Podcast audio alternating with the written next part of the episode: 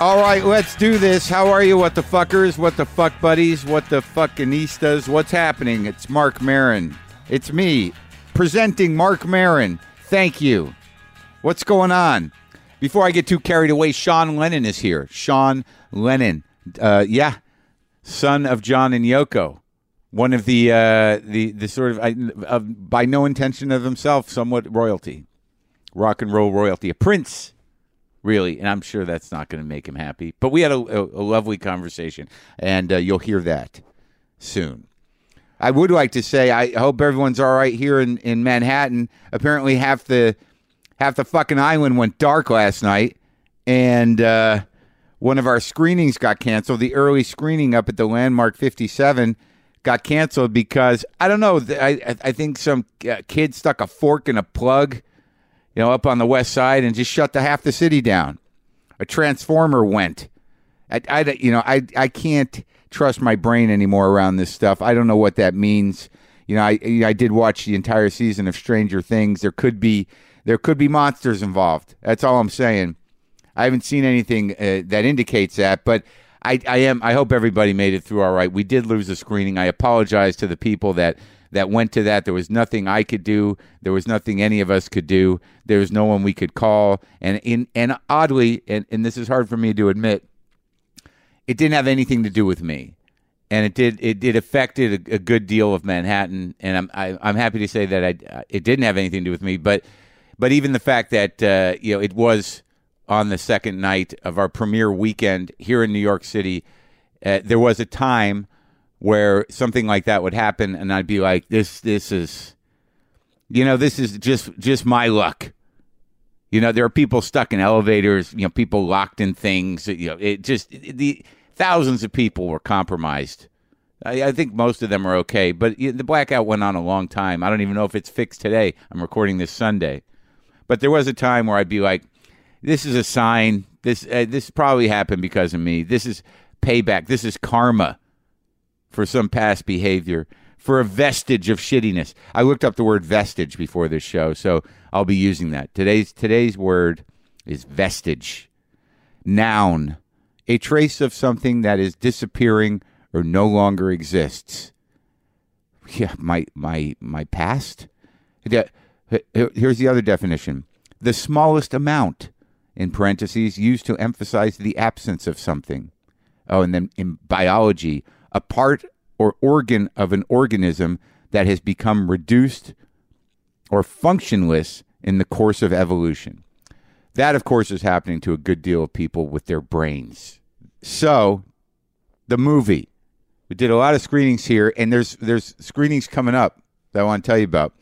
I'll be in Chicago tonight, Monday, at a screening of Sword of Trust at the Music Box Theater. I'm doing a Q&A with Joe Swanberg after the movie. I've been doing these Q&As in New York with Lynn Shelton. It's just going to be me and Joe. Lynn's going back to work in uh, Los Angeles. This Friday, July 19th, the movie opens at the Nuart Theater in Los Angeles, Opera Plaza Cinemas in San Francisco, Shattuck Cinemas in Berkeley, E Street Cinema in Washington, D.C., Tiff Bell Lightbox in Toronto. Kendall Square Cinema in Cambridge, Massachusetts, and the Jacob Burns Film Center in Pleasantville, New York. Wow, this movie's really opening up in places. We didn't know this was going to happen. You kind of hope it happens, I guess, but I didn't anticipate any of this at all. I didn't even think that Lynn was going to be able to make a movie out of what we shot. And not only did she make a movie, but people seem to like the movie, and the press has been crazy it's been crazy. It's been written up in, in very big outlets that people think are credible. New Yorker magazine, the New York Times, the, the, all the ones. We've done a lot of talking on the radio. It's, press tours are crazy, but it's been fun. But the movie's getting very well received. It's a very watchable, funny movie. And this, I'm not bullshitting you. Am I the kind of guy that really bullshits? Am I the kind of guy that even remembers to self promote? I like the movie, and uh, people are enjoying it. And it's very exciting to, to kind of step into all these theaters and see the uh, the laughter come from uh, the the room, like real laughter. not the program laughter that happens after you watch a movie that took a lot of money to make and the jokes are all worn out before they come out of the faces and you kind of laugh because there's a rhythm to it and you know you're supposed to laugh. That kind of weird surface laugh that kind of hovers somewhere between you know the brain and just above your heart. Like it's sort of a a, ref- a, reflex like that see that sounded kind of real but it wasn't. The laughter that happens with this movie comes from a deep place because you can't control it. It's funny how many things we do on reflex. Patterns people vestiges I don't know if that even fits, but uh, I've established it as the word of the day. Uh, Lynn and I did Q and A's at uh, several. We did like five of them. The first night we did at the 92nd Street Y with my friend Sam Lipsyte. It was great to see Sam. It was a nice conversation. And then uh, my my family was supposed to come out. Uh, they were all planning to come to the show. That would be uh, my my father, his wife Rosie, my uh, aunt Linda, my uncle Bill, uh, my cousin Lisa, my dad's cousin Jeff, my dad's cousin uh, Norman, uh, Lisa's kid uh, Nick, and his girlfriend. I didn't realize it was going to be that many, but you know I don't see them that much, so I thought, well, that'll be good. And then the movie starts; they're not there, and then we're you know about about an hour into the movie, an entire parade of my family just kind of waddles into the theater and walks by me and Lynn sitting at the back of the theater. I'm like, you kidding me? An hour in? So I don't know what happened, but it didn't work out exactly right. And uh, now uh, I'm going to another screening today because it's Sunday, and they're trying again. And I've already already gotten a text that there was a train problem. Family, man, it's great, right? It's great, good times. Uh, so that, but that screening was great because uh, Sam was there, and then the the following day, Ben Sinclair hosted one. I never met him before. We had a nice conversation about uh, southwestern Jews, uh, not on stage, off stage. He grew up in uh, Phoenix, where you know my brother lives, and where my ex-wife, one of them, is from. I spent a lot of time in Phoenix, so that was exciting. People were laughing and asking fun questions, and then Tom Scharpling and Brendan McDonald, uh, not together, they moderated uh, a couple of the uh, Q and A's down here at the IFC. Always good to see Brendan. It's interesting when Brendan moderates a thing with me because honestly, nobody knows me as well as Brendan McDonald. This guy, has, you know, he has to listen to all of this shit that I'm saying right now twice a week on top of me talking to people he's actually got pretty good boundaries but you know he knows me real well so so that's always an exciting thing. I always learn something about me i didn't know when brendan talks to me in public uh, and you know it's one of those moments where it's like oh okay that's okay yeah that is me. You're right you're right. And now now everyone knows. And tom scharpling of course is terrific and we had a great time with him. And then the next night ira glass uh, moderated too. That was last night and uh, we went out to uh, me and lynn went out with uh, with Ira for a little snack afterwards. Had a nice conversation. I don't think I've ever talked that long to Ira Glass in a non-professional environment. And you know what? He's a nice guy, smart, nice guy, and uh, apparently he's got a radio show or something on. Yeah, I'm gonna have to check that out. This Life is American, is I think. But uh, so it's been good. The reception has been good. We've had fun. You know and you know moving through the vestiges you know lynn has a past here as well in new york so she got to show me the vestiges of her past in New York in the in the shape of buildings and you know things that used to be there. That's what you do when you you've lived in New York and it's all gotten away from you. It's like, oh, there used to be a place here where people did bad things. I missed that when people did bad things right here at this place, and I lived right there, right over the bad things happening. That's that's the memory of New York. If you lived here in the '80s or '90s, oh, back when I lived here, some really horrible shit was going on over here, but you got to know them the people that were doing the horrible shit. So Sean Lennon came to my house, and it was it was kind of exciting. I don't. It's as as Duncan Jones, uh, David Bowie's son, told me. This is a very small club of these children of particular mythic musical presences that are somewhat eternal. I mean, I, mean, it, I guess it's a matter of taste. You know, I, I, it is if you're a certain age or a certain person you know, meeting somebody related, or, you know, or the offspring of a Beatle, or of David Bowie, you know, or or of uh, Bob Dylan. You know, there there's a few people that you know where you're kind of like, wow, that's wild. That's your dad. Whoa. But Sean Lennon put out a record. He's put out many records. He's a talented musician. And uh, his most recent album, South of Reality, by the Claypool Lennon Delirium, uh, is available now wherever you get music.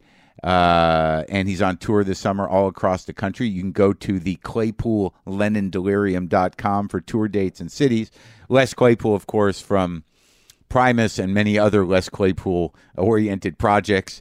Les Claypool is one of those guys where it's sort of like he just keeps making stuff and it's it's usually kind of amazing and it's weird and it's its own universe. I know I know I should interview Les Claypool, but I really need to sort of swim through, you know, jump into the rabbit hole of Claypoolness and uh, and and figure that out before I do that. But he is doing this. It's a fun record, and it actually is fun and funny and a little dark and very instrumentally satisfying. Uh, you can kind of feel a, a, lot of different influences in there, but it's a it's it's a wild record. This record, and I enjoyed the record, and I listened to a lot of uh, Julie Julian. Oh boy, that's the other one.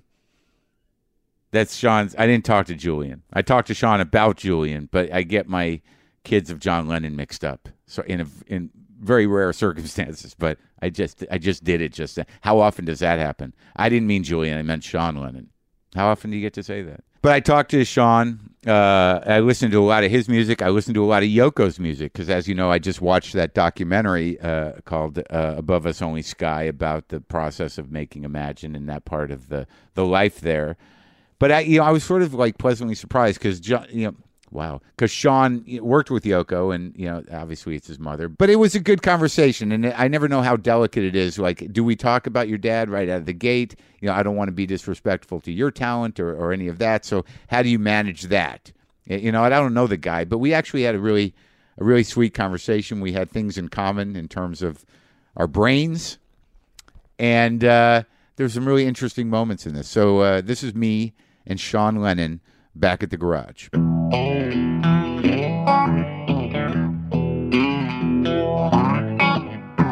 It's only recently that I've even started calling myself a guitar player. Yeah. Because I just kind of, I don't know, it just seemed, it, hmm. it wasn't my identity because I, I never sat and did too many scales or I was never trying no, to shred neither. or anything. Right. I was always just trying to make music, you know, write right. songs. So yeah, I never got a Les Paul, and it did seem kind of like the holy grail. But you're playing serious guitar. I mean, you're playing leads and you're doing the thing. Yeah, I've been playing more leads in this band. I think mainly because Les Claypool is sort of known as an instrumentalist and right. a sort of athletic player. Yeah, and I think it was it's more expected. But at the same time, it's also that he's sort of encouraged me. Yeah. To to solo more, which has been nice because I've never really considered myself a, a, a guitar player per se. I was more of a songwriter in my mind, and yeah. he, and he was the one who was like, "No, nah, man, like you know, you got some chops. Like, why don't you play?" And I'm like, "Really? Like you play with you know, you play with everybody." Why do we judge ourselves like that? Because if you really think about because I, am not even a professional musician, but I judge myself. Eh, like, why do we think? What do we think being a guitar player is? Like eh, eh, virtuosity. But yeah. if you listen to most of the leads you probably like, they're just like they're not. Yeah, they're not like virtuosity. Sure, and I mean it's it's almost a, it's might be a kind of arrogance or something because you know what do you expect yourself to be like? You know, right? What do you want to be, Yngwie Malmsteen? Yeah, exactly. Who wants that? I can't even listen to that. It's like listening to math. Yeah. So I've I, I've I felt really good about him, you know, encouraging me to take more solos, and then, you know, it's funny. I mean, not not to like bring this up in an in a ego kind of way, yeah. but I, I, wound up on on the cover of Guitar Player with him, and I was just like, whoa, what's going on? I mean, I just it definitely you was surprising. Yeah, it totally surprised me because I just never expected that to happen. I mean, yeah. when I and you know when I grew up, the people that were on right? that, it, it was exciting. It was like, wow. But I also still don't fully accept that I can play guitar that well. And, you know, I think it's actually, you know, the self critical part of your brain. It's like always, you know, always critiquing every little thing you right. can do or not do. And I think to a large degree, that part of my brain is correct. I mean, I, you know, I, yeah, but, I am a sort of poser with the guitar. I mean, I, will try, but I, there, you know, I never put in the hours to actually get the dexterity that someone like Les has on the bass. I think people imagine him as I did to literally be living in some you know wizard castle, you know, in the yeah, woods and yeah. and taking mushrooms every day. But he's actually. Uh, he, he's he's he's he's really surreal and oddball in his art, but in his in, in private, he's he's a responsible dad. You know, he's Yeah. running his wine business and He's uh, fishing. Yeah, he's fishing all the time and fixing his cars, and he's a real like reliable dude. But it seems like I just guess musically he seems to be a like uh, he likes to get out there. You know what Well, I I think he's one of those people that is just sincerely unique in his approach to his instrument and Right. to songwriting. And that's really rare, you know. I think a lot of people try to find originality and maybe you can get there through just the kind of methodology of Right. of, of trial and error. But Yeah. with him, I think he just has an innate uh, perspective on music that Yeah. That uh, it just comes naturally to him. And you you know he's one of the only players, which is especially difficult on bass. Yeah. Whereas if you, you hear about thirty seconds of him playing on anything, and you kind of know, oh, that's Les Claypool, if you know his playing, Exactly, especially bass. which is really hard to do on bass because, um, well, you know, it just it's sort of a rhythm section instrument, so it takes a back seat often, and he he treats the bass the way you know lead guitarists you know treat treat the the, Yeah. the lead guitar For sure. and um you know there have been people who took bass solos before him but he he has this he has an oddball approach it's fun too. He's It's a really fun fun. bass player. no he's he's honestly one of the best players I've ever played with and it's just made me a much better musician having to keep up with him the one thing I realized in just playing the the, the crappy way I play is that you know it, it's about you being able to communicate with however you play. Like some of the the most notorious players, just in relation to Guitar Player magazine, it's not because they're virtuosos. It's just because they you can you can feel them through how they play. Like you can identify them, like you just said about Les. But Yeah. that doesn't like like Keith Richards is no genius, but he's Keith Richards, yeah right? Well, I've, I mean, you know, it, it's it gets it's semantical at that point because I think I would consider him a genius if we're talking about rock and roll. Right, but, it, but, it- but it's sim- it's not complicated. Yeah. you know, it's like it's his own. He has figured out a way to be at one with that thing and express himself uniquely through it, and and it's not it's simple.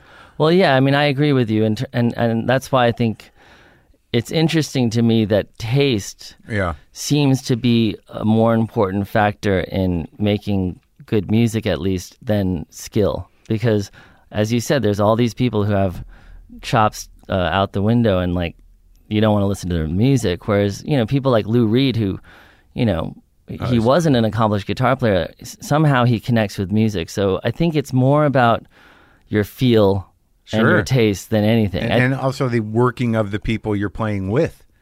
That's a beautiful thing about being a musician is that like you know you got a few other people with you, and the combination of them, even when you're not feeling great, you know, or maybe you think you're not playing up to where you need to be, everybody works together, right? Yeah, I mean, in, I mean, in the best case scenario, but there are all, there are people who are just singular and want to do it alone. Mm-hmm. You know, I mean, not completely alone, but there are some Stevie Wonder records or Prince records where he, they basically played, you know, Yeah, right. the vast majority Right. of the Yeah. instruments, including drums and everything. It's crazy. Yeah, and those people manage to get this kind of jam going with themselves. It's Yeah. like there are a multiplicity of musicians. Right.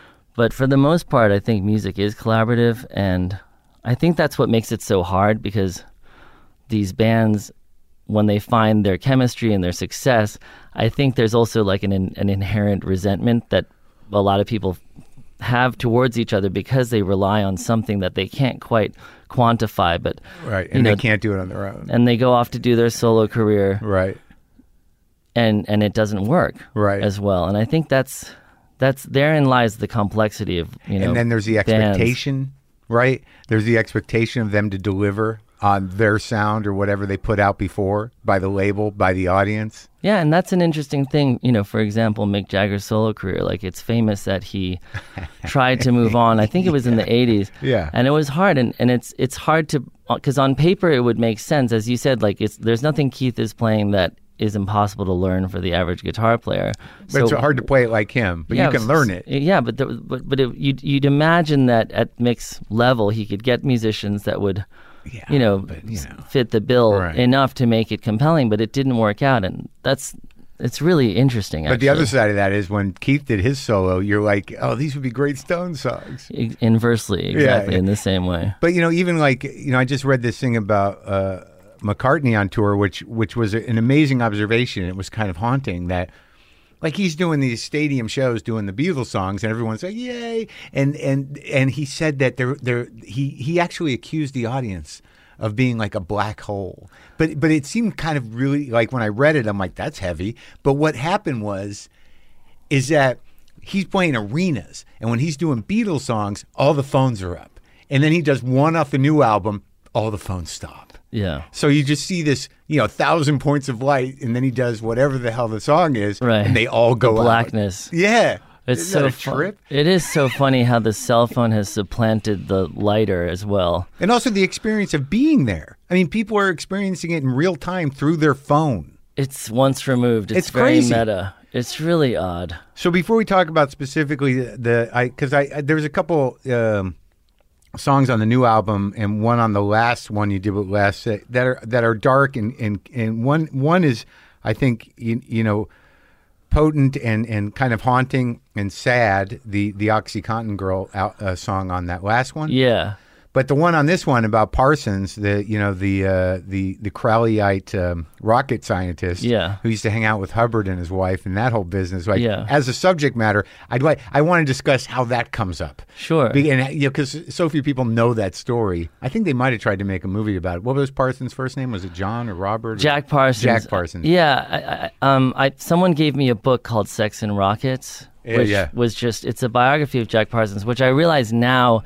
is controversial in some bits. I, I don't think it's considered the official, you know, uh, historical document. Right. I think there's some subjective stuff in it. I mean, that's probably true though of all biographies, right. which is another subject. Of course. But um, it's fascinating, and you know, as you said, he was he was a JPL rocket scientist. In fact, he founded JPL. Some people say that uh, JPL doesn't stand for Jet Propulsion Labs, but Jack Parson Labs, because he was sort of you know right, and he's and he's conjuring demons with L. Ron Hubbard Meanwhile, by doing he Crowley was also rituals. yeah he and was sex also, magic, right? Exactly. So he's in OTO, which Yeah. is the Aleister Crowley Right.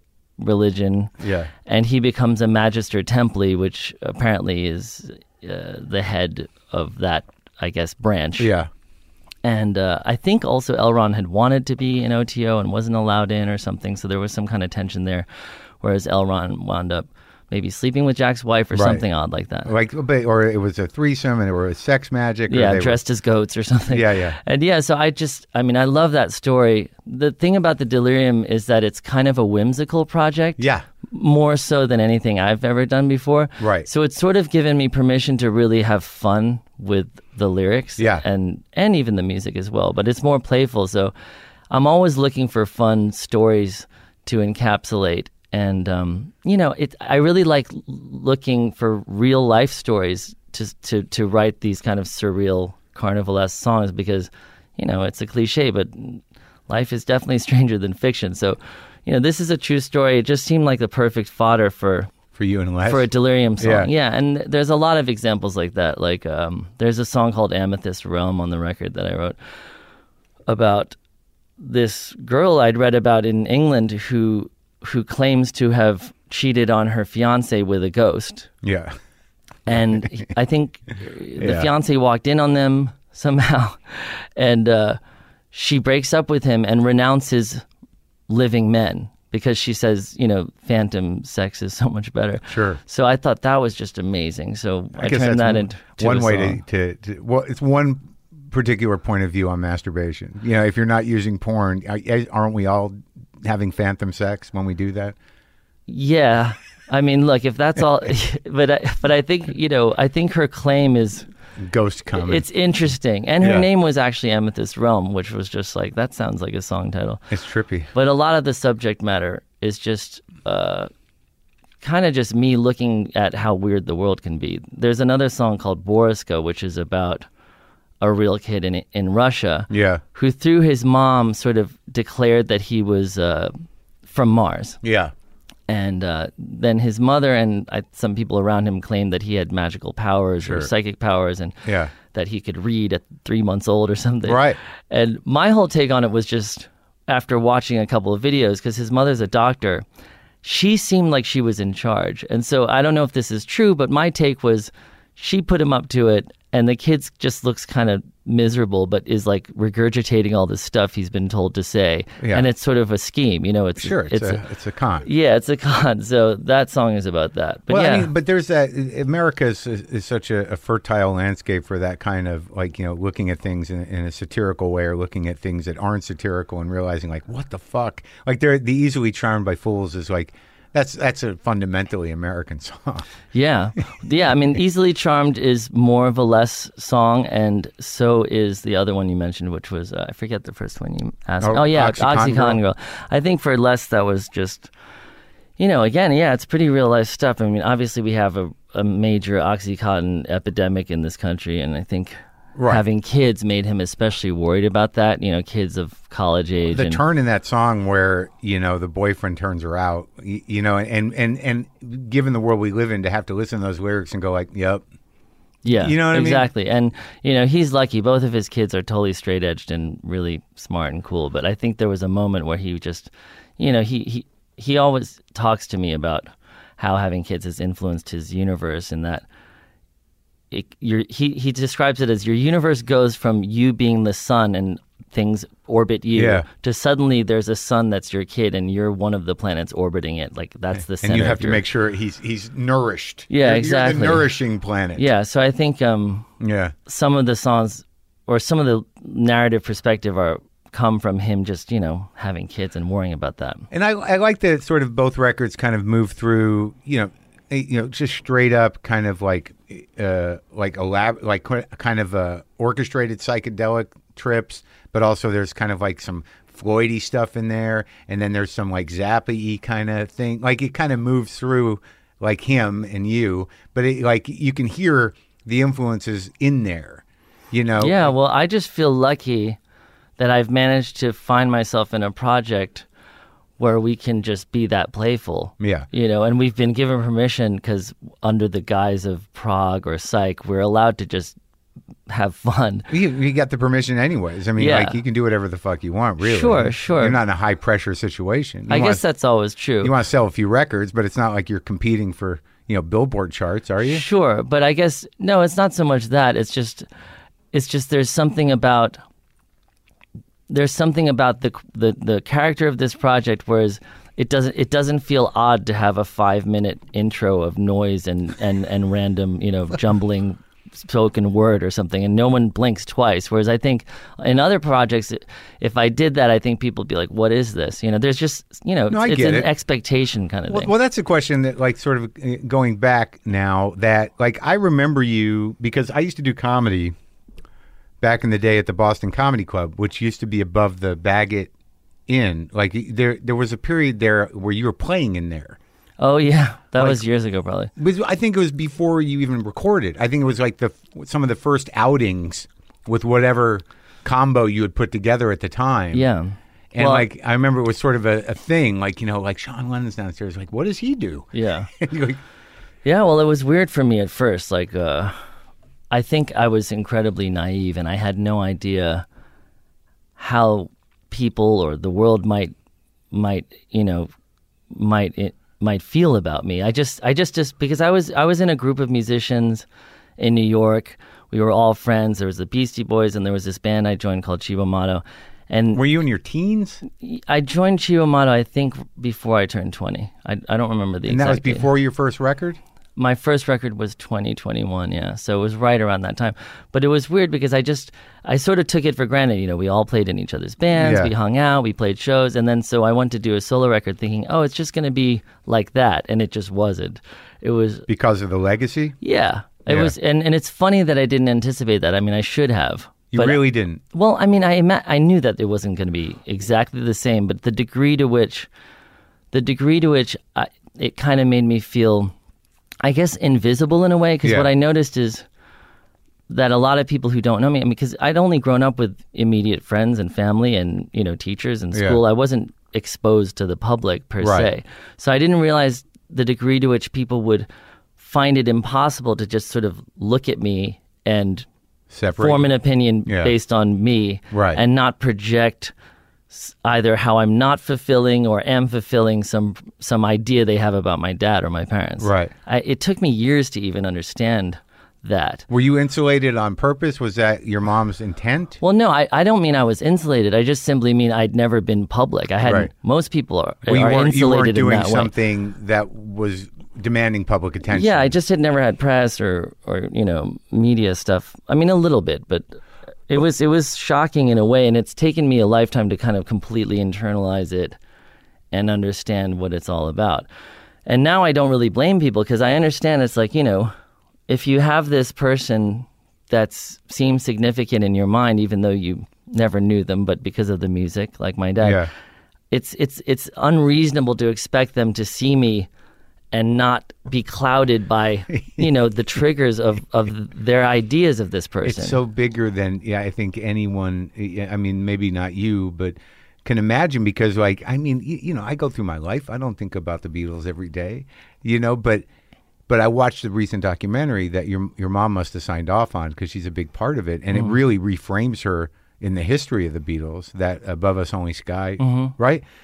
And I just watched it, you know, in Pol- I was just on Netflix and I watched that, and I was like, I, I found myself going like, oh my god, there's so much footage of John and just talking, you know, like and like I I became like crazy, and I, and I had this moment where I'm like, I did not realize how much uh, how important that guy was in my in my brain. right. And and I imagine for most people that grew up with that, especially that generation, I mean, it's it's like bigger than life. You, you know, so Yeah. you got to deal with that. You know, you, you when you decided to do music, you didn't really was it sort of a family business thing, or did you didn't really anticipate that you would be up against it? Well, look, there's two things I would want to say to that. Is what's interesting I find is that as big as the significance of the Beatles or my Right. dad might be to the biggest fan, Right. I think what people underestimate is like that still doesn't compare to how important a father is Yeah. to a to a child, right? Right. So however anyone frames it to me, and often, you know, it's it's almost weekly, someone will say, You have no idea Right. how important your dad was to me. and, you know, I, I'm not cynical. I'm, Right. I understand it. I'm like, thanks. But there's also this part of me that, that feels like, well, you actually have no idea. Right. Right. Well, maybe you like you would have an idea if you just imagine how important your parents were to you. Right. And that's that's a big deal, you know. So I feel like my relationship to my dad sometimes I feel like it's hijacked or something right. in that in that if it's people don't even seem to consider it. Well, th- that's very interesting because, like, you know, when you know when tragedy came, you know, you were so young, but you know, you're dealing with the absence of, of a father, and they're they're dealing with the absence of a, a, a almost a mythological being. Right, and not to be, you know, not to be critical, but Right. it's je- like for the most part as real as their feelings are. Right. it's a dream as opposed to what I'm talking about as a physical person who, Mm-hmm. you know, taught me how to cut, you know, my food know, at dinner, you know, um, which actually leads to the other question you had, which is, you know, when I started music, did I, was I doing it for, you know, because it was a family thing? Honestly, I kind of feel like a bit of an imposter. And, you know, I've been talking about this with guitar. Like, I don't consider myself a guitar player or whatever. But compared to all my professional musician friends, my introduction to music wasn't natural in the way that it was for most of them. Meaning, Yeah. a lot of them were the best musician in their school, or right. Or uh, they just had a prodigal talent, or they got a scholarship because they were just so good at piano. Those are the people you know, not just people who are like, I want to get chicks and play guitar. Well, no, I think all of us are motivated through wanting to get chicks. You know, I mean, at least boys, but Yeah.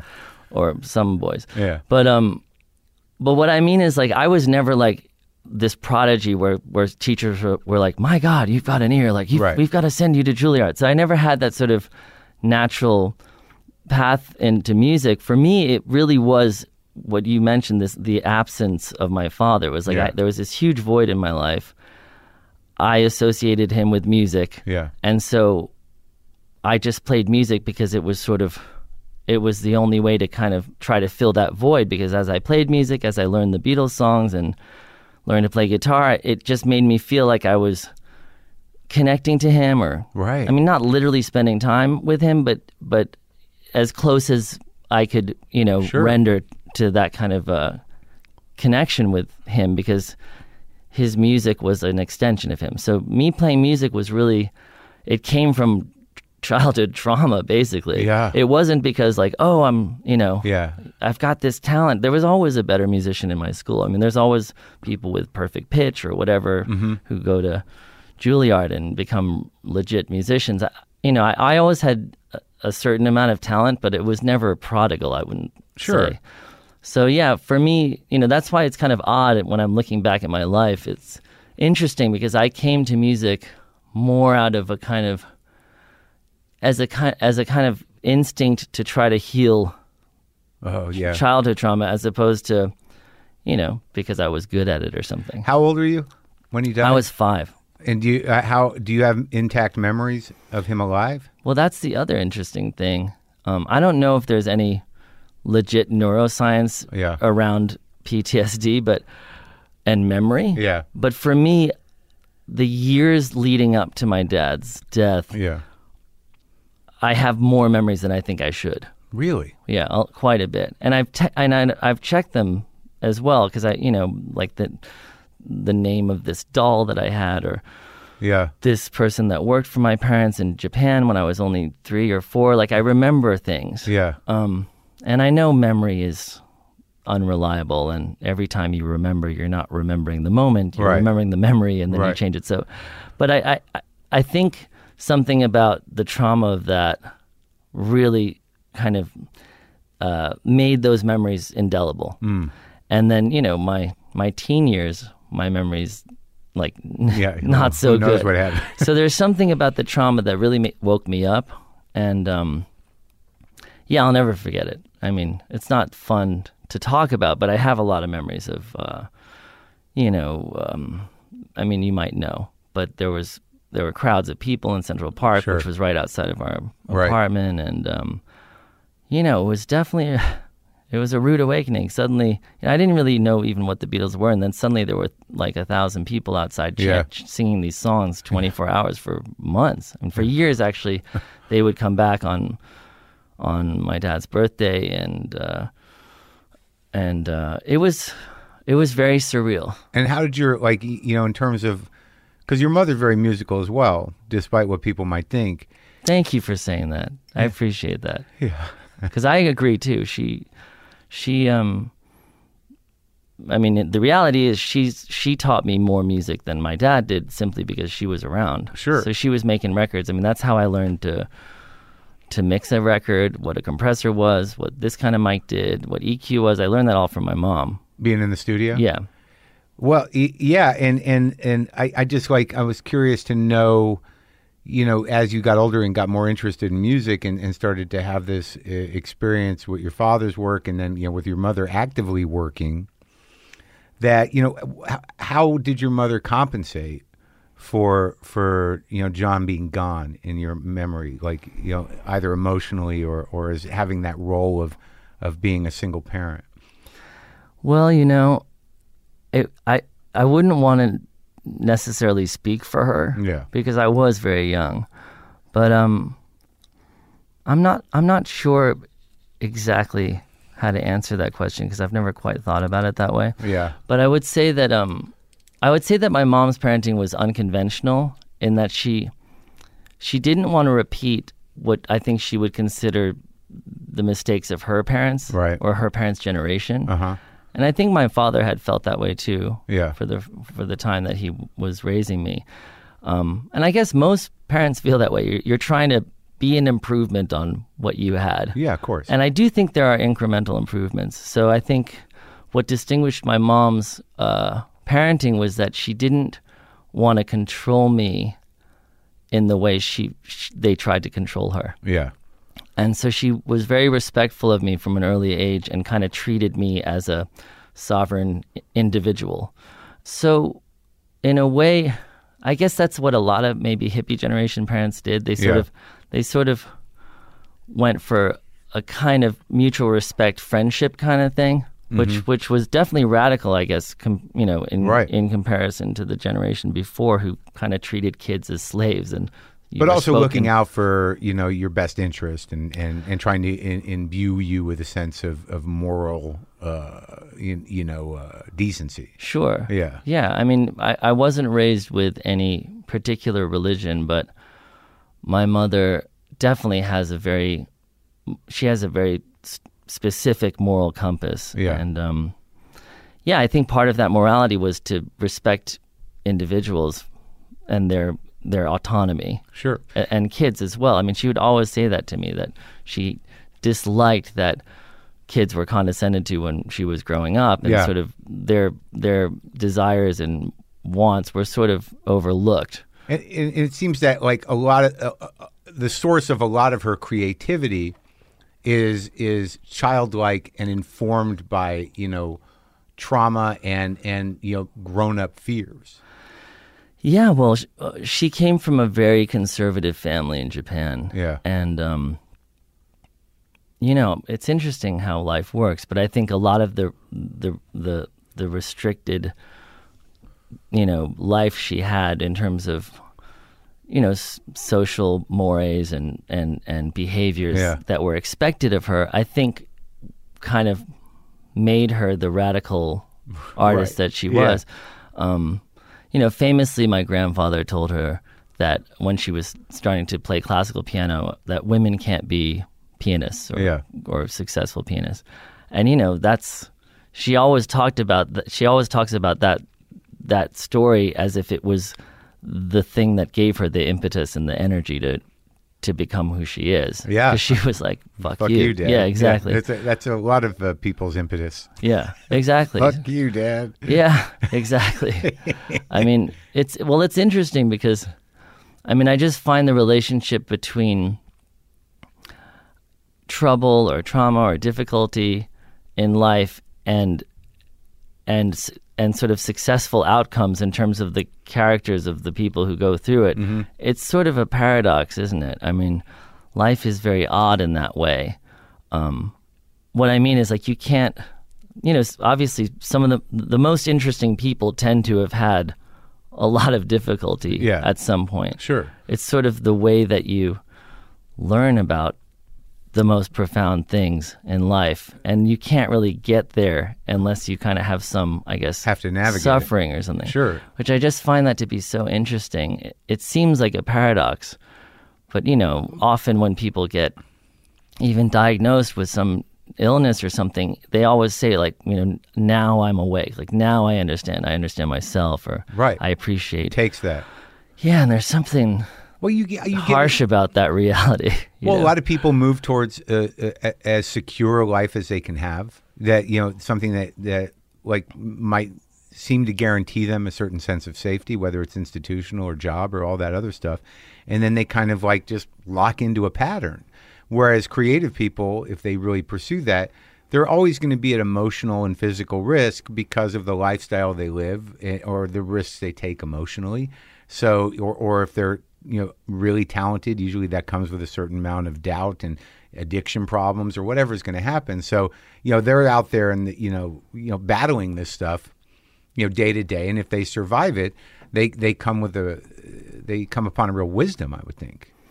Yeah, and it's interesting to me. I mean, this is just, you know, philosophically interesting, but people can tell you these lessons Oh, yeah. when you're a kid, and you can even take it seriously and try to internalize the wisdom. Right. But it's in, it isn't until you go through those things that you truly understand it and, and, you know, and, right.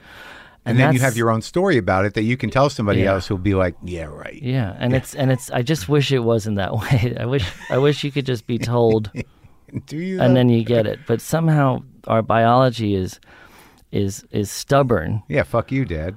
But in but even in a in a in a in a superorganism Yeah. way, in terms of the human race, it's like, for example, with something like global warming. Yeah. It seems like no matter how much we talk about it, I fear that it's going to take some kind of real world consequence, like an experience that will then obviously, you know, then we'll take Yeah, it seriously. I, I, I think that I feel this, that way too, and it makes me uh, sad as well. I, I do. I'm doing a, a bit about it now. Just sort of, you know, what is it going to take? And and and at that moment, will we be able to adapt? Whereas, like you would think right now, it's like, well, it's pretty clear. You know Yeah. what what has to happen. It's it's it's you know just Yeah.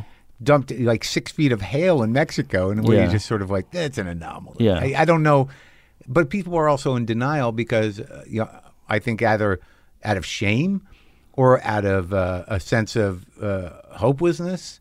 Yeah. Or they, you know, they, or they just don't want to believe it's true. Well, denial must be evolutionarily n- useful. Of course. Um, I was here. I, I I was I heard something about how it's not enough from an evolutionary standpoint to be a good liar, because pe- people are humans are just so naturally sensitive. I mean, that's why we love good acting because we're all quite nuanced in our perceptions of facial muscles and uh-huh. vocal tone.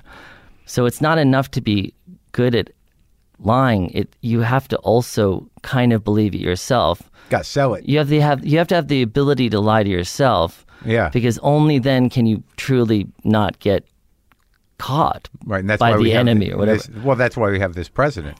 Yeah, for example. But I find that to be truly interesting because the idea is that believing your own bullshit is an evolutionary, you know, uh, uh, skill that was Yeah. selected for in all skill. of us. Yeah. So I mean, it's not you know obviously we all know people who are who are too far gone in that direction, and we're just shocked. I mean, you know, Yeah. uh, we've encountered like really, uh, you know, do you do you really believe what you're saying? Yeah. But I think the truth is that we all have that ability, Of course.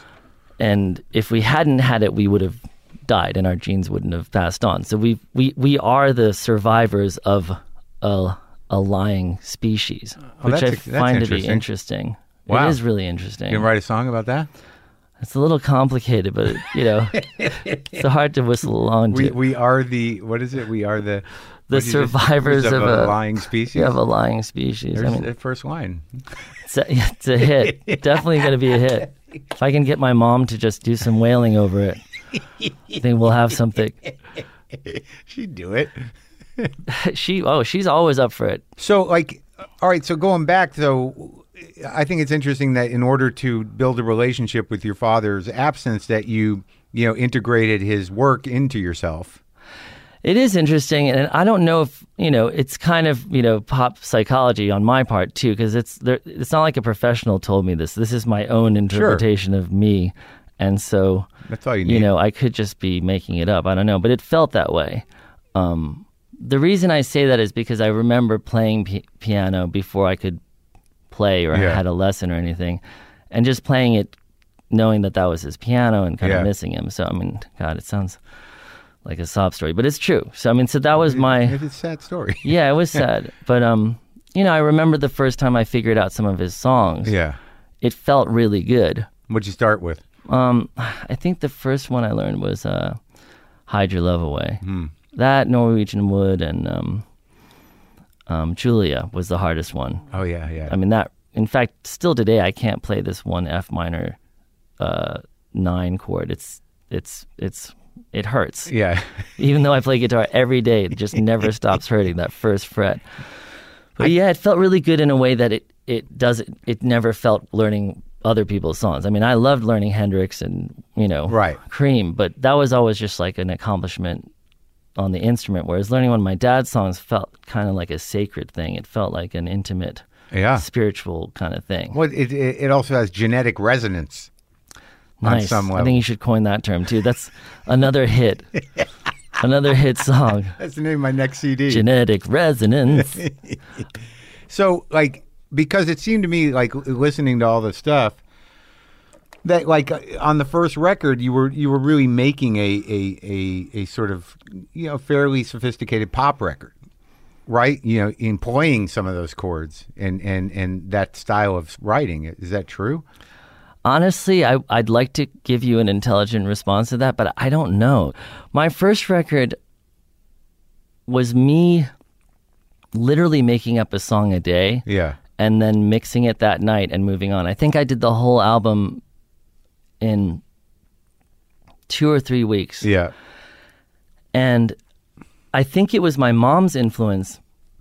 She really believes in spontaneity. Yeah. So she really believes in channeling lyrics, like they just Right. come to her. Right. Right. And I really looked up to her. So I made a record in that fashion, thinking thinking that people would think it was cool that I was doing something that was like a diary, like a demo, like mm-hmm. something really intimate but not overworked and just sort of a stream of consciousness thing. Yeah. But then I realized when we were releasing it that there was kind of no way to make that clear. It just even right. if I said that, it was just like, no, this is your debut. This is you know, this is John Lennon's son deciding to you know make a statement about who he is as a musician. Whereas for me, the statement was supposed to be like, oh, I'm gonna kind of, I'm gonna be really loose and and not uh, polished about this Yeah. in order to to counter expectations of me getting a big record deal or something Right. like my brother had done. And you know, I respected him for that, but I felt like and I had been offered those kinds of lucrative Sure. deals where like we'll get you this guy to write your song and this producer and it just didn't feel like me. And because I was hanging out with all these indie cats like Yeah. the Beasties and Yeah. and Sonic Youth, it, it- to me it just seemed cooler to do something understated. And but New York too. yeah. Yeah. And so it was really off the cuff and kind of random. I mean, I look at the lyrics sometimes. I'm like, man, what was I thinking? It literally was just like the cat in the mat. Okay, done. Yeah, yeah. You know, because I, I sort of, I think I was also scared to work on the lyrics too Yeah. much because I was scared to try to be smart. So I was just like, you know, forget it. Yeah. Just just write stuff that rhymes. Right. So that record is a little hard for me to listen to in a way, to be honest. It's like some of it I really like, but um, it, it's kind of like listening back to like some Walkman recording that you made when you're just jamming with your friends and Right. you're all just like you know hanging out and you're like, yeah, hey, yeah. there was a cool moment there, Yeah, but right. I it's I think I was so shy that not really not really working too hard on completing a, a a real album, whatever that meant, was my way of sort of easing my way into music in sort of in through a back door or, or sideways, as opposed to taking it on, Yeah. you know, right. head yeah. first. And and and and because of the reception of that record, or that the, the, the sort of rude awakening of the ruthless reception. I mean, I'm sure you've seen Spinal Tap. Yeah. You know, when, when they're just like reading the bad reviews, Right. and Rob Reiner's like, you know, you've had some terrible reviews throughout Yeah. your career, and uh, this one review comes to mind. It's simply a a two word review. It's uh, for the album Shark Sandwich. Shit sandwich. They're like, you can't print that. Is that even true? Like, no. But yeah, I had a shit sandwich review. I'll never forget. It was NME. Basically, just said, are the Beastie Boys releasing "Sorry No Hopers" on the as a joke on the world? And, I- and that was it. That was the whole review. I was like, Wow. wow, that's my shit sandwich review.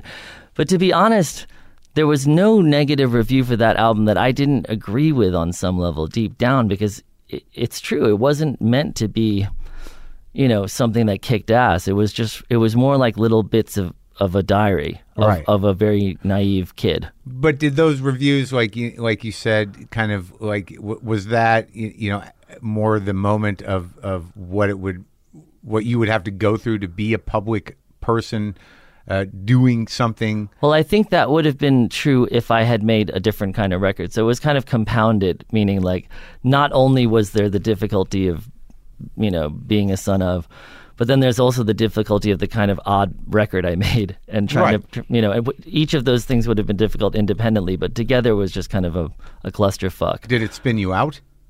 It definitely made me not want to make a solo record for a long time, and Well, it confused me. right? I didn't. Yeah. In fact, to this day, I still sort of have cold feet about doing solo work. It's mainly because, well, I don't know. I mean, I want. I was going to ask you actually. Right. Do you? Because this is how I feel. Do you feel like when you get a really negative s- s- statement, review, or just even like a, a YouTube comment, do you feel like it only will hurt? It only hurts if you kind of agree on some level. That's how I feel. Yeah, I, no, I, I think that's true. Like if you don't agree at all, why would it hurt you, right? I mean, you're just like, oh, you're crazy then. But, but the problem is, depending on you, you, you know your your insecurity, you know, almost all the negative ones are going to be like, no, I never really thought that about that, but That's that's, true. probably true. You can take it too far. sure, you just use it as a bat. You, Yeah. you, you know what I mean? Like, Yeah. eh, like you integrate, like, and then when you see a positive one, there's party that's sort of like, nah, that's. Yeah. There, there. When, I don't do the comment thing anymore. Uh, or look at it, and I've learned how to to deal. I'm I'm very sensitive, so it's all going to hurt. Right. But like I've I've learned to be like, just wait till it goes away and, and move on with your life. Right. But you know, they're trying to hurt you. Sure. I mean, if somebody does a sophisticated, you know, real piece of criticism, Yeah. you know, with with interesting points, you know, you can integrate some of that. I think, and, and those are the ones where I'm like, well, that's sort of true. Like, you know, usually a, a real review or a real piece of criticism will will say some, you know. Almost good things, you know, then you know one really good thing, and then like two paragraphs of like what was wrong. Yeah. And you know, if it's if it's well thought out, you know, sometimes that that that's encouraging in some weird way. Sure. Yeah, that you know, it, it kind of makes you more like, what I'm gonna. I, I never thought of that that way, and now I'm gonna integrate that. Well, if it's if it really resonates and it's a an accurate criticism, that's like a gift in a way. Right. But I guess from my perspective is it's I, I wish in a way that a lot of the people who say, "Oh, is that me? Sorry, I'm so sorry." Bro. It's okay, buddy. You good? Yeah, it's Paul's son. Oh. he's a sweet guy. Um, but was oh yeah, I just I often wish that the people who were spewing the venom about me, Yeah. I just I don't wish they would stop. I just wish they knew that I totally agree with them. Like then there's nothing they said that is like a new idea to me. You Yeah, know, right. it's like it's like not. It's like Well, that's, that's the, only in difference. your head. Yeah. You- like you know, yeah. I, I envy people that aren't that hard on themselves, but I just can't. It's not something I can manufacture. It's not one of those genetically alterable things that I can just believe. It's also a cultural thing, maybe, because I grew up in New York on the Upper West Side, and there was, I think it was, You guys still in that house? well, my mother is. Oh, really? But it, I think there was a sort of uh, an unspoken idea that the more self-critical you could be was proportional to like what a good person you were. Like it was sort of rewarded being self-critical. I guess Whereas if, if you weren't self-critical, you were teased and made fun of. You know, un- unless you were the teaser.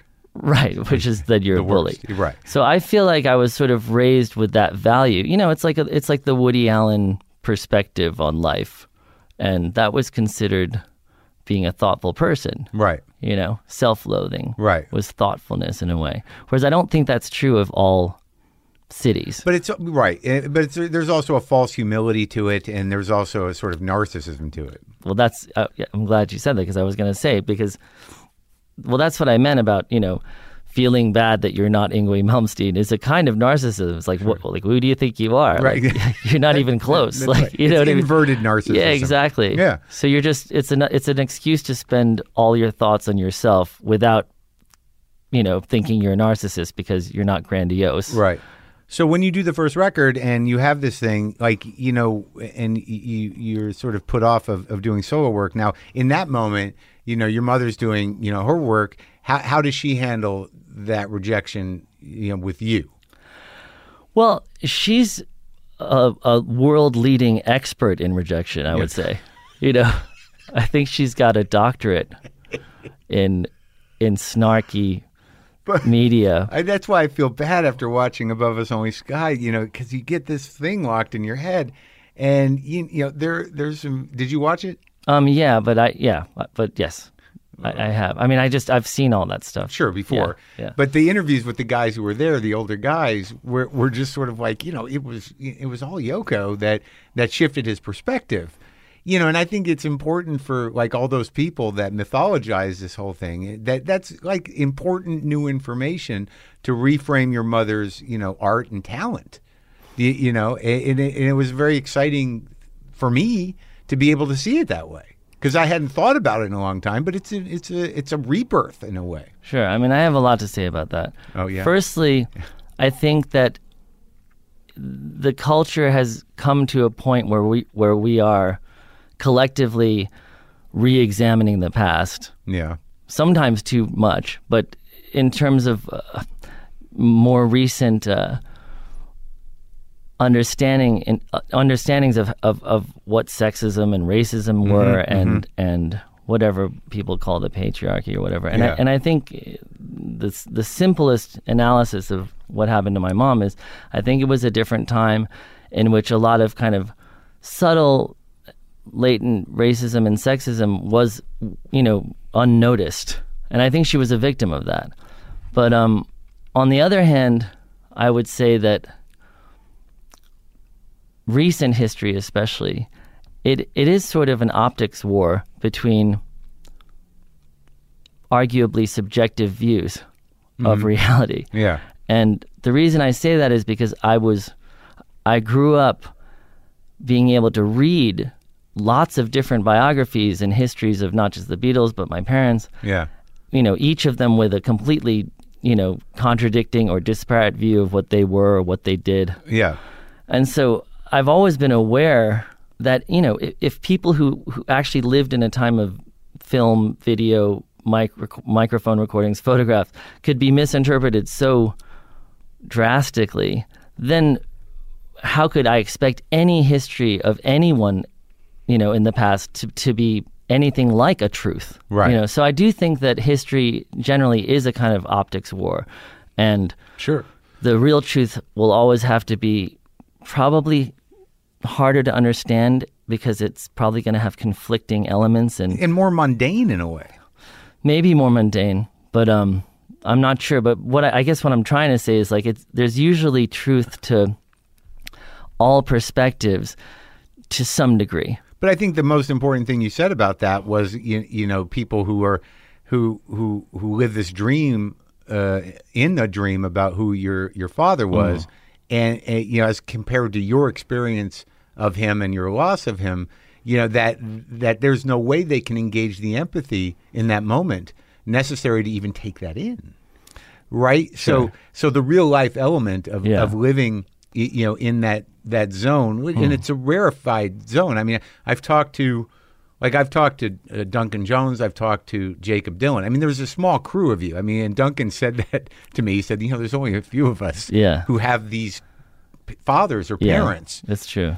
That like you could like you know even talking to him like you know you guys are you know eating as a family you know, you know watching tv you know, you know learning how to put your pants on and stuff. Yeah. and and i don't know that that people even want to humanize these guys that much. Yeah. So when you have this human experience, it it almost it doesn't even register. which you know is something I totally understand and and and sympathize with because it's happened to me. I mean, I've had you know people that I put on a certain kind of pedestal, and then it kind of gets ruined if you get to talk to him too much or something. Like you know, who? Lou Reed? Well, I won't say any names, but you know, no, Lou was great. He Yeah. was cool. But you know, s- sometimes your idea of what an actor is going to be like, and then you talk to him, and you're like, "I God, now it's ruined for me." You know, Right, yeah, yeah. You don't. It's and right so I to- understand that. Yeah. You know, you, you, you want to hold on to that kind of precious feeling you have. Sure, sure. Yeah, because that's well, that's it's it's it's a you know it's in the same area of religion and hope and and and faith. You, you know, it's it, Yeah. you know, mythology. I think I read you said that somewhere about religion that you know you, you choose to see it as mythology. I, I don't know where. Well, you said yeah, that. no, I do. That's amazing. You, heard. I, I've said that before. I mean, I, I guess What's it, I, I've had different feelings about religion throughout my life. I mean, I grew up without any religion, so I was really extremely cynical about it actually when I was young. But I think I've gone from being a sort of militant atheist to admitting that I'm actually agnostic Yeah. in the end because I don't think you can honestly say you're an atheist. You can say you you you err on the side of atheism, but Right. truly if you're honest, I think you have to say you're agnostic until right. you know- you want, you want to hedge your bets. yeah, well, because because you can't really say, even if Yeah. it's unlikely. Yeah. So, um, you know, I consider religion mythology, but that doesn't mean I'm putting it down. No, no, I But I, it. it's through the kind of Campbellian power of myth. I don't know if you've read Joseph Campbell, but Yeah. his idea of how there are these archetypes throughout all the religions, Yeah. and and therein are very profound lessons and important stuff. And Yeah. you know that's not to say it's it is or it isn't supernatural but Yeah. the lessons are there and they're important whether they're supernatural in origin or not it almost doesn't matter because it's about these universal human stories that that are helpful Yeah. so yeah that's what i mean by that you know but i i, I have so many different minds about it because part of me also just looks at all of it as and when I say all of it, I mean especially uh, uh, you know established religion as a kind of acceptable insanity. Like there are different things in all societies that we that we allow. There's different tolerances for what is basically a kind of craziness Sure. um, or delusion. So I think of it as, as acceptable insanity because no matter how much progress we make with science and how austere and, and important and accomplished our culture is in terms of figuring out the standard model and you know quantum computing or whatever. We we always still have a tolerance for this kind of well, accepted insanity, which is interesting to me because it's fascinating that we could have all, we could have all of this rational thought and like you know math and the Principia Mathematica and all these incredible rational accomplishments, Yeah. but still that doesn't really chip away at all at this sort of belief in these un, unprovable you know deities and forces and Wasn't it in the same sort of rubric, if that's the way you use that word, as what we were talking about earlier? That you need to, you have to believe the lie, exactly like it, Yeah. as a survival. Exactly. mode. So I think I think that's I guess it's a bittersweet truth is that we all have probably an inherited ability to kind of believe in fantasies W- to to our own, you know, to our own benefit because I think maybe without that skill li- the reality of life might be Too terrifying. harder to deal with exactly. Well, yeah, the, the the human, like most people, have an innate compulsion to believe in something bigger than themselves to find meaning in life. But getting back to like your mother's PhD in rejection, Yeah. So was she able to put it into perspective for you? Um, I wouldn't say that she completely figured it out. I think you know she remains human. I, I was always amazed that after having gone through so much negative attention, Yeah. let's call it, uh, that she was still hurt when you know there would be some snarky Hurt. comment. Yeah, she's still very sensitive to Well, be she honest. was one of those people. What we talked about before, where you know she was, you, you know, uh, a totally unique individual expressing herself in in a way that was, you know, you know, not diplomatic or or pandering. So she was one of those freaks that you know was going to be made fun of. She's uncensored. Yeah. yeah, and you know, even even our Japanese family at one point disowned her. Technically, Yeah. I think from the official family books, Yeah. whatever. Um, and that was actually when she married this guy, Tony, who was her second husband, but he was, you know, American. It was Yeah. essentially that was all it took, just marrying someone who wasn't Japanese, and so she was rebelling against that. They didn't do it with your dad though. um, by then, well, what's interesting and I guess typical is that once they became kind of famous as John and Yoko, then the family kind of started. You know, this isn't the whole family, but certain Right. members Sure. of, of the older generation. Because my cousins and stuff, I love all of them. But um, yeah, there. I think at least what I've been told is that the, you know they started to be nicer again, which I think Right. was hurtful as well. Right. And the same thing happened to my dad actually with my grandfather on his side. Um, I think it's famous that my my grandfather came to one of his shows and wanted to like hang out or Yeah. something, and my dad tried a little bit, but I think ultimately he felt kind of hurt that he wasn't around before, and then Right. kind of was seemed excited. Oh, about I see, the- I see. Opportunistic the a Beatles thing. Yeah. Yeah. So I think that connected my parents in that they both went through this kind of rejection from their family, you know, Yeah. and then I think that made them specifically, pair, you know, uh, uh, complementary to each other because they understood that experience together. Yeah. And when he finally did another solo record, Yeah. how'd that go? Friendly Fire was my second solo record. Um, yeah, it went better than Yeah. the first one. I was more prepared. I worked harder. You know, I wrote string arrangements and I uh, I worked on those songs. Yeah. And I'm I'm definitely prouder of those songs. But um, you know, there's something weird about me. I I've I I almost never play music from the past Yeah. in, when I'm touring a new project, and and I don't really know any other musician who's like that. I mean, it's usually just sort of expected that you Yeah. accumulate, you know, a catalog of songs and Yeah. you kind of refer to them Right. throughout your life. But I just have this weird. I just have this weird part of me that almost can't deal with the past. I'm just like, I don't want to deal with it. I don't want to listen to it. You know, if someone puts on those records, I'm just like, ah, just shut it off. It's Yeah. like I can't. I don't know. either. Like I, I- you know, I've got six or seven, uh, you know, full, or eight hours of comedy under my belt over the past two decades, and I don't remember half the shit, man.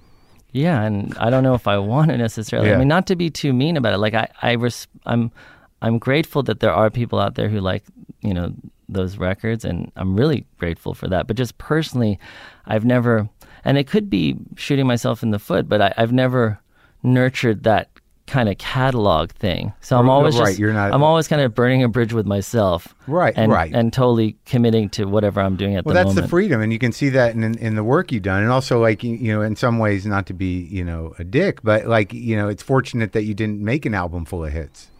Thank God. Thank the Lord. I mean, can you imagine if I had those hits? Yeah. Well, you'd be playing them, Yeah, I'd be and then you'd playing have them. to deal with the the phones going. I'd off. have my Botox surgeon on the on the phone all the time. Who knows? I need more Botox. You know. Um, yeah, you know, I, I, I, I believe in the idea of not having any regrets, though I, d- I think that's impossible. But course. I think conceptually it's a good goal, and um, I don't know. Re- recently, I don't know if you saw it. I I watched uh, a podcast. I think it was Rogan had this guy on named Naval.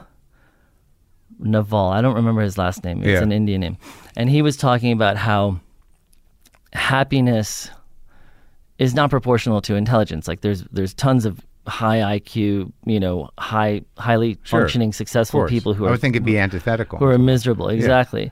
But he thinks what he, he said. So how smart are you really if you're not happy? And so he he he talked about this idea of how how he practiced reframing everything that he could in a positive way if he could not because he thought it was more true or less true but because it treating it like a muscle like doing sit-ups Right. like you just keep doing them Yeah. it's not fun but you develop a you develop an ability Yeah. right so so i've work? been i've been trying to do that you know Did it work? it's working. I mean, it's only been a couple of months, but I, you know, I have this tendency to kind of, as I said, it's I guess it's the Woody Allen school of thought, where I, you know, I can be kind of pessimistic about things or or critical as they're happening. But I've been attempting to reframe things positively, and you know, it's it's what I'm thinking to myself is like, would it hurt to just try? No. Right. It, does it hurt to just try to see if you can look at this more positively? It So- also frees up some of your brain because a lot of times it's just habitual reaction.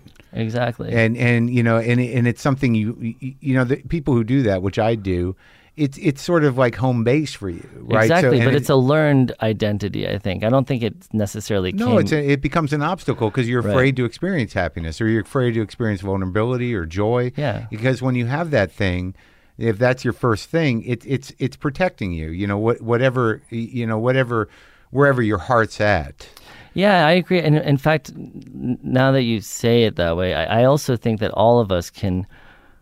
Our comfort zone doesn't necessarily have to be comfortable. Of you know? course not. It's like Of you can get not. used to anything. You know, Yeah, if you I- wake up every morning and just bang your head against the wall for six months, you know, one day you'll, if you don't do it, you'll be like, man, I really feel like I got to bang my head against the wall. Well, yeah, I did that on a special. My comfort zone is uncomfortable. Like, it, it, Yeah. it, it- you know, it's it's it's what you're, you know, it's a weird thing because it's a weird way to use the word comfortable, but but it's true that, you know, whatever patterns you you've created to either you know protect yourself, your sensitivity, or, or or from whatever pain you uh, uh, that caused that callus, you know, it, it's how you engage in the world emotionally. Exactly. And I think what a lot of us do is without realizing it is we we're kind of some part of our brain is trying to recreate whatever the most traumatic experiences we had were in our childhood. So you're kind of looking for that because it's it was because it imprinted you.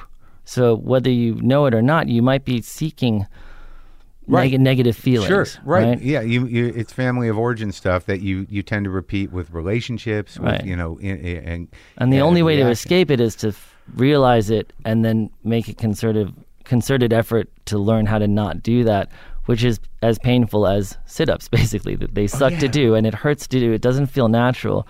But I've been trying to do that. So this this was a long answer to you know, my uh my second record or whatever. How Yeah. do I feel about it? It's, you know, I I felt more negative about it in the past, and I actually, you know, I'm I, I see the positive in it. it. Yeah. it was good. It was a good experience, and um, I've evolved as a musician since then. And uh, Well, yeah, you do. You, you guys like I when I was looking at the the work, like I, you know, I do what I do, but you guys seem to always be doing something. And like I, you know, the soundtrack thing that must be a, a whole other, you know, world of uh, of expression in a, in a in a collaborative way to do film soundtracks. You know that that must be like a whole other set of chops and, and a whole other to collaborate with visuals yeah, like that. You know, I and- do love it. I mean, the thing that's great about doing film scores is that you're not serving the purpose of your own artistic sort of desires or, Yeah. or plans necessarily if you didn't make the film. Right. You have this framework that takes primacy over any of your feelings or intuitions. You have to serve this sort of set uh, structure, narrative, and so it's kind of uh, freeing in a way because you don't have the pressure of figuring out what that backbone is or fulfilling some kind of you know uh, indulgent artistic vision. Yeah. you have the f- you, you know what needs to be done. Right, right. You know the, the the map is laid out for you. Right. So it actually kind of frees you up in a way, and I really enjoy it.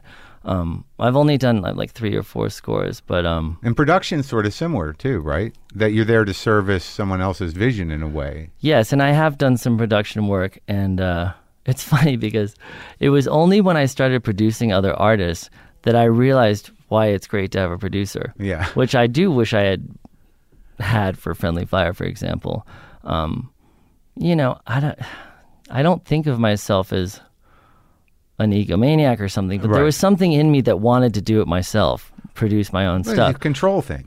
Yeah, it's it's definitely it's not always a, a successful strategy, but when you produce other artists, what I realized was it almost doesn't matter if I have a musical skill as a producer. Yeah. It's just the fact that I'm not that person who wrote the song, who's singing it and Right. recording it. The fact that I'm not them gives me this perspective that they simply can't have because they're caught in the myopic, Yeah.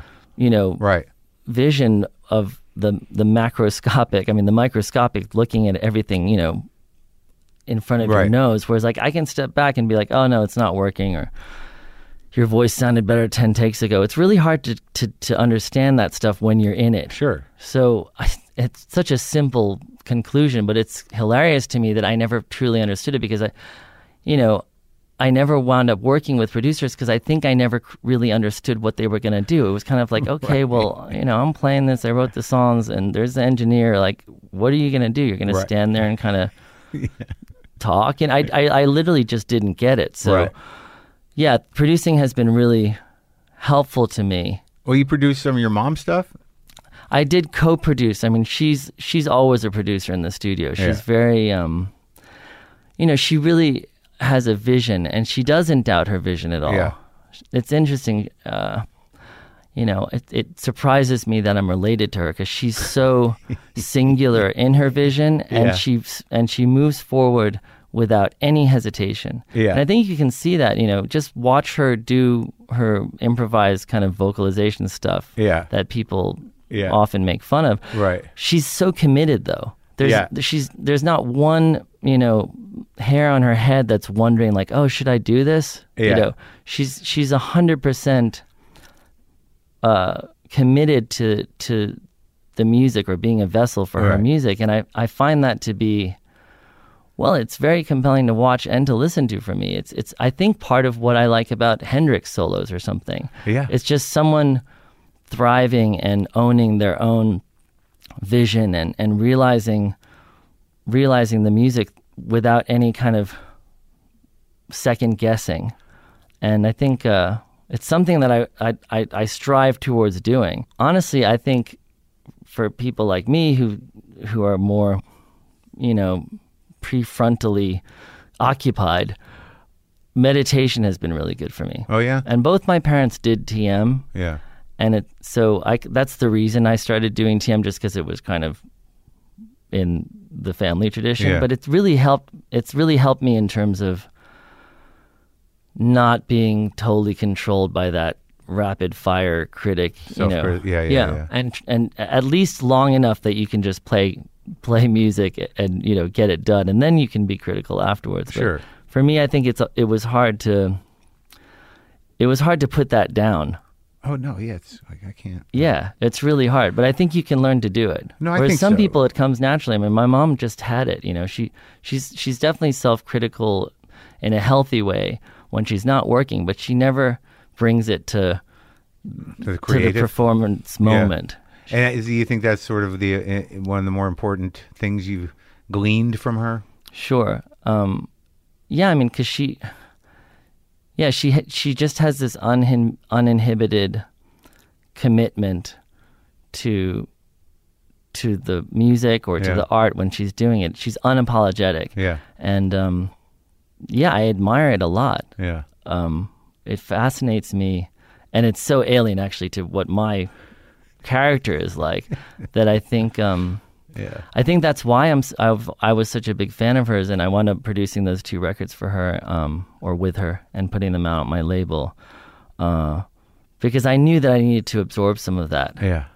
It's a kind of You had to, a- you had to sort of sh- shift the relationship to being an artistic collaboration with her as a grown up, as opposed to sort of a son and somebody who sees her doing what she's doing. Well, in terms of my relationship with her as her son, I think I looked at it as just a cooler way to spend quality time with my mom as Yeah. well. It's like you know we could go to lunch or have Right. tea or you know Yeah, go to a museum or we could rock out. Yeah, right. You know, it felt a lot more connected. Yeah, yeah. So that was cool, you know, because I'm always looking for things to do with her, and playing music just felt like the best thing we could I, do. I listened to I think the "Take Me to the Land of Hell," which is like I enjoyed it. I listened to it yesterday, the whole Cool. album, and I never thanks. I never listened to it before, and I'm like, this is like, and now uh, you know after seeing that documentary and reframing it, I'm like, well, she's she's great. What is?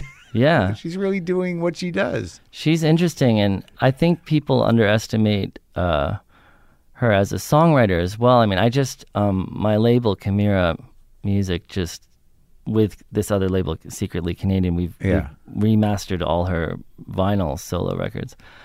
Again, it was a nice way to figure out how to be a good son was to remaster all her records and give them to her. I remember giving her a package of all Yeah. the new vinyls that were, you know, we recreated the cover and the Yeah. artwork and stuff. And I was like, here, you know, Merry Christmas. And she was just really touched. So, Oh, you know, it's just sweet. like a nice way to do something with her that's not just boring. and also her, her visual art's a trip too. she's very talented at drawing and it's funny because she didn't do that much drawing until Yeah. she was in her 70s Yeah, and then she started doing these pointillist abstract uh, uh, drawings like she did about a thousand of them and you know in a couple years Yeah. it just came out of nowhere and it was really fascinating to to witness i've never seen anything quite like it she just went from not drawing at all to drawing constantly every day like she, we'd be on the plane she's doing it we'd be you know the news would be on she'd be doing it Yeah. and uh, i think those pieces i don't know if you've seen them i can show you some are one of the most important things she did in terms of changing people's understanding of her yeah. because her art- her art was so conceptual always and avant-garde. Yeah. Yeah, so I, I think the average person just doesn't even connect with what she did as Or art. see It's- it. You got to go walk through it usually yeah, and sit ta- in it. Yeah, it takes a lot. It Yeah. it demands some attention Yeah. in a way. But her drawings just speak for themselves. They're Right. very immediate. Yeah. And so, yeah, she's done really well. I mean, she's, in fact, she's very inspiring in terms of me seeing the kind of success one can have after 50 Yeah. that most people don't talk about as even being possible. Right. But, you know, she's, her art career has really taken off in the last few decades. Yeah. And she, she won uh, the Lions Gate Award, I think it's called in the Venice Biennale, Uh-huh. uh, a lifetime achievement.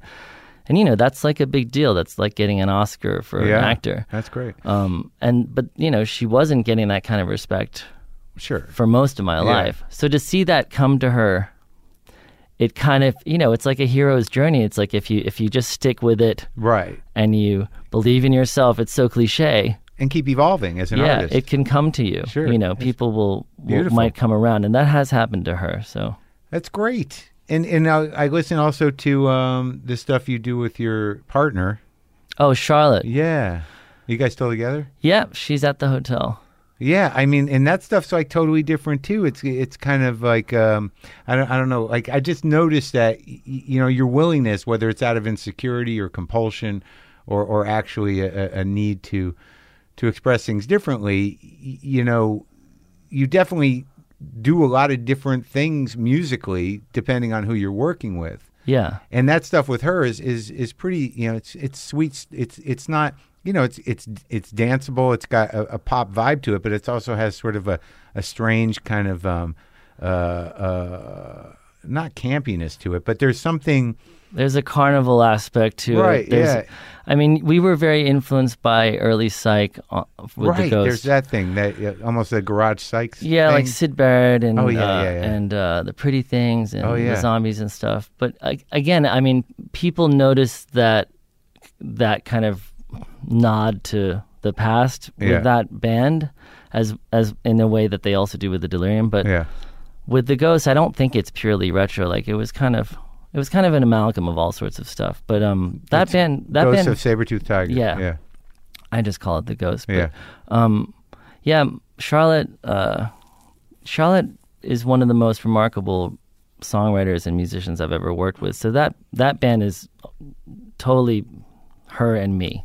It's- ongoing It's, not. It's I think a a- lot of people assumed because she is pretty and she, Right. and she was a model that she was just kind of, you know, uh, a stand-in Right. know, or something. But Yeah. she she completely produced those records. She wrote all the songs with me, and um, it's one of my favorite things I've ever done. And it's because I got to work with someone as inspiring as she is. I mean, she's she really helped me with, for example, lyrics. Like she's a very good lyricist, and she also has incredible grit. She never gives up. She's never lazy. She has an amazing work ethic. So she really gave me some muscles in terms of just pushing through and trying to write, trying to make the lyrics better. Um, I think I'd always been not lazy about it, but almost like terrified to Yeah. try. right So it wasn't a laziness; it was actually kind of fear or something. Well, it's good that, that you're with her on that level because if you're like me and, and it seems like we have these things in common, that self-critical thing or these, you know, these these wired-in ways of of sort of uh, avoiding, you know, a type of vulnerability that's probably necessary Yeah, to to to do to write songs, you know, that Yeah. you know, because like even now I'm just trying to get through it now and just to present your ideas to someone else if they're really coming from your heart, you're sort of like, nah, I don't want to yeah, why fucking show that to anybody? yeah, Because like even if they look at you, if you give them something to read and you're looking at their face, you're like, give it back. yeah. And they're like, no, I like it. Nah, I don't know. I know exactly what you mean. I can be like that too. I've definitely gotten tougher though. I've gotten thicker skin over the years. yeah, yeah, Um, but you know, it's it's important to be empathetic enough to realize that they probably don't don't mean it, it as badly as you yeah. think. Why would why would they? They, they You- just probably would- have no idea what a freak you are and how sensitive you are. They Right. just think you're a normal person. So they're just saying, yeah, this part could be better. And you're like, what? You mean I shouldn't exist? And I'm, like my my very existence isn't justified. exactly Yeah, I think I had hard to live with. I have that part of me, but it's definitely I've I've I've just I've decided to be tougher about it because because otherwise you can't. Yeah. Yeah, I mean you have to be able to grow from constructive criticism. You have to be able to internalize it from your smartest friends and Well- take the advice seriously and improve because otherwise you're just going to basically be you forever, which is okay maybe, but No, but what it is, I think it's fundamentally childish, and you know, coming from you know whether it's a, a, a kind of uh you know, permissive upbringing, or or from in my case, parents that were sort of self-involved to the point where it was permissive, is that you know, you know, if you don't get some sort of healthy sense of failure either through sports or whatever the fuck it is, or or at least one parent. You know, teaching you how to shoulder that stuff. I mean, you're going to have this emotional part of you that's like five. Exactly, which I think is why I hope the next generation of parenting, the post boomer parenting, takes a page from both previous generations. Because I think I think, you know, it may have swung too far the other way, Right. which is um not wanting to have your kid dislike you because you're That's crazy. you're being tough on them. And, you know, there's this, I guess, fable I read. It's about parenting. Like a good parent will tell their son like jump off the stairs. I'll I'll catch you. Like don't worry. You can trust me. And Yeah. the son jumps and you just let him smack himself on the floor. And he goes why'd you do that? And he's like because that's you know this is what the world Life is, is, right. going to be like. Yeah. and I think that's really hard to do as a parent because you actually have to you have to be mature enough to to rational rationalize that this is best for the kid even though it's going to be uncomfortable for you because they're going to be mad at you for a while Sure. And but if you actually care about them and not your feelings then you can prioritize their growth over maybe they'll always be mad at you for that but if you really love them you should be able to take that uh, your hurt feelings Right. o- for their growth which is i think that's rough. difficult And you don't have kids. no i don't You want it. I mean, theoretically, I do. I mean, at this age, every time I see a kid, I'm like, oh my god, I love kids. Yeah. But um, it's not something that I've always been like headed towards. And Charlotte and I have been together for like 12 years, and Yeah. we're still not married. And we're kind of, well, in one way, I think we're closer than a lot of our friends who got married and divorced like several times since we've been together. You know, we're we're tight, so I don't know if we need marriage to qualify it, but it's also because I don't think either of us had many examples of marriage being somehow a, a beacon of Right. real love. It, Right. It's always been kind of complicated Sure. in our lives. Yeah. You know, we don't have many role models who, who are necessarily better off because they're married. I'm sure they're out there, but you know, Yeah. we're just kind of finding our own way, I guess. That's good. But in terms of uh, like you know, we you were talking about you know just in like we we really talked about your mom a lot, and we talked about your your dad to a degree. But like when I watch something like that, Doc, when you see that stuff, was that part of your you know building a relationship with him? Yeah, um, it's hard to explain this. It's whenever I see a a film about my dad or go to there have been museum shows Yeah. about Yeah. archival stuff like in Japan or Right. whatever. You know, as grateful as I am that all of that's out there, it kind of it kind of feels uncomfortable for me because there's something really personal in my heart regarding memories of him, real memories of Yeah. him, and and just you know his books and Mm-hmm. His guitars and you know being in the house and just watching the Muppet Show with him. Sure. That stuff feels so so precious to me that when it's externalized into some kind of media format, it actually feels kind of uncomfortable. Hmm. I mean, I'm not. It's it's not like it's traumatizing, but Right. it doesn't feel as connected as the real life, Sure. uh, real world stuff. I, I'll I'll just say it's not as important to me as just you know my personal Sure. memories in my own life. And uh, uh, and you you have a relationship with your brother and everything. Yeah, That's great. I do. And that's always been the case. It's always been the case. Um, I think, um, I think there have been different times when we, we we haven't been actively as close, but we've always we've always loved each other deeply, irregardless of whatever kind of public Right. media complexity there was. Yeah. Um, I don't think people realize how close we were. I mean, there were times when he stayed at our house in the Dakota and he was taught me guitar and you know Yeah. uh, when his first record came when his first record came out and was a huge hit I mean he was absolutely my hero Yeah. you know I mean I I I was as inspired to play guitar because of watching him play the show at the Beacon that I saw as I was you know by you know my mom and dad playing Yeah. music it was he you know he was like the cool the cool successful leather jacket wearing better singer than me musician who really was killing it you know so I totally looked up to him Yeah. Um, I think the media perception of our relationship is one of the most false narratives I've ever seen. I mean, I think people imagine that we were kind of Right. pitted against each other, but that just never happened between us. Yeah. There have been tensions between the family publicly about certain things, but, Yeah. but n- it never spilled over into our relationship. We've Oh, always good. loved each other, yeah. It's so funny too because you both sort of like there is a, a genetic component to your your vocalization styles that is Lennon esque. Yeah, but wild. you know, he definitely has better pipes than I do. Right. He- but you he can, can hear there's really a- sing. There's a phrasing thing that that seems similar. There's something there's something in there for Yeah. sure. Uh, it's funny because again, my first album, I remember intentionally trying not to sound like my dad because I was kind of nervous about Mm-hmm. that. So I wound up singing this way that I, to this day, I can't deal with. It was, it was very, it was sort of like a whispery whine, and I didn't use any effects on my voice because every time I did, it would make it sound more like my dad because my dad you'd slap or he'd use, you know, flange or whatever. Yeah. So I avoided all that stuff that actually makes my voice sound good. And then I intentionally didn't sing out because whenever I sing out, I start to sing more like him. Like if I push the air, I get more of a grit, and then people start to say, "Wow, you sound like your dad."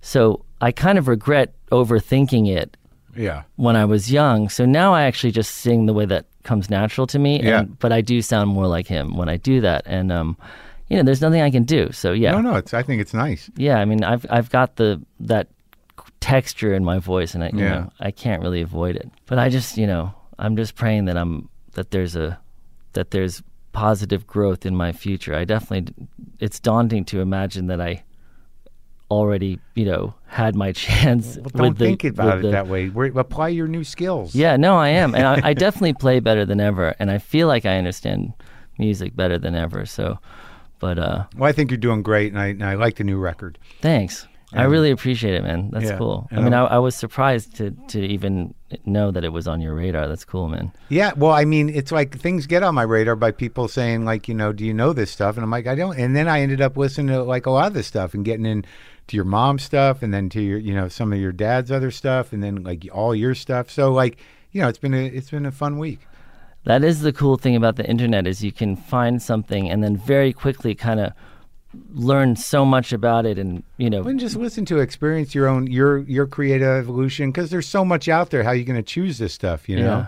But uh, but it, it, it's great, and it was great talking to you. mutual, man. It was fun.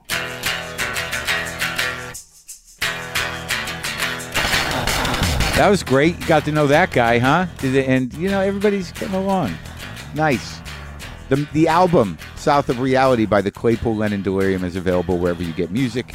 They're on tour this summer all across the country. You can go to uh, ClaypoolLennonDelirium.com for tour dates. You can go to SwordOfTrust.com for information on uh, on on the Sword of Trust.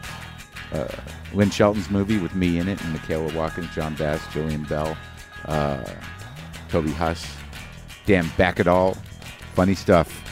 You can always go to swordoftrust.com for details about all the different places it's playing. There's a lot of places coming up. All right, no no music. Boomer lives.